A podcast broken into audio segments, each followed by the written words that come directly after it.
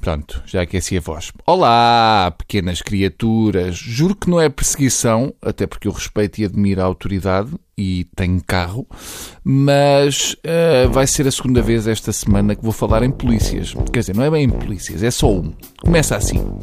A GNR decidiu suspender o Cabo Almeida, um dos seus militares, depois de ter descoberto que o cabo fez striptease numa festa dedicada ao Dia da Mulher no Love Club, numa discoteca em Oliveira de Azeméis. Uh, Love Club em Oliveira de Azeméis. Ninguém consegue ficar indiferente ao erotismo que emana esta frase. Mas vamos continuar. Nas imagens difundidas nas redes sociais, o polícia surge completamente fardado, incluindo arma e algemas, e despe-se lentamente até ficar com um fio dental de cabedal preto perante a histeria de dezenas de mulheres.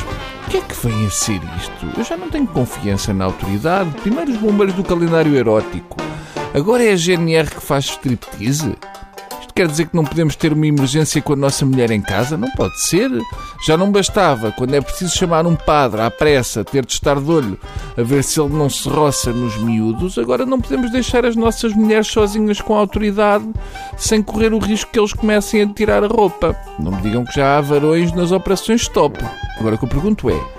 Quando é que os GNR começam a ter cabedal e a ser objeto de desejo? Antigamente, qualquer indivíduo com menos de 70 anos estava em melhor forma que um GNR. Agora já não. Antes o GNR ia de jeep ao pão e custava-lhe descer do jeep. E levava 5 minutos do jeep até à janela do nosso carro e fumava meio maço de SG Ventil no caminho. Isso era antigamente. Também antigamente a maior parte do GNR não usava fio dental porque, uma vez vestido, não voltavam a dar com ele. Isto não é normal. Eu aposto que o Cabo Almeida foi denunciado pelos colegas gordos. Eu já vi as fotos do Cabo Almeida atuar quanto mais não fosse porque tinha curiosidade de ver como é que fica um GNR coberto de óleo Johnson. Era um dos dois grandes sonhos da minha vida. O outro era ver um bispo coberto de cera quente. Ainda bem que não fotografaram quando entrou o pastor alemão. Mas penso que a questão central é se uma senhora enfiar 10 euros nas cuecas do Cabo Almeida não pode ser considerado corrupção, aqui material, penso eu. E também acho que podia ser uma boa ideia juntar ao Cabo Almeida aquele polícia que aqui há umas semanas encontrou uma jiboia no carro de um dealer e fazer um espetáculo do cacete. Hum? E podiam meter a GNR a cavalo. Fica a ideia. Para terminar, verdade é que o Cabo Almeida foi suspenso porque, segundo a GNR, está em causa o facto de o Cabo ter usado a farda da corporação, assim como o restante equipamento que lhe estava distribuído durante a performance.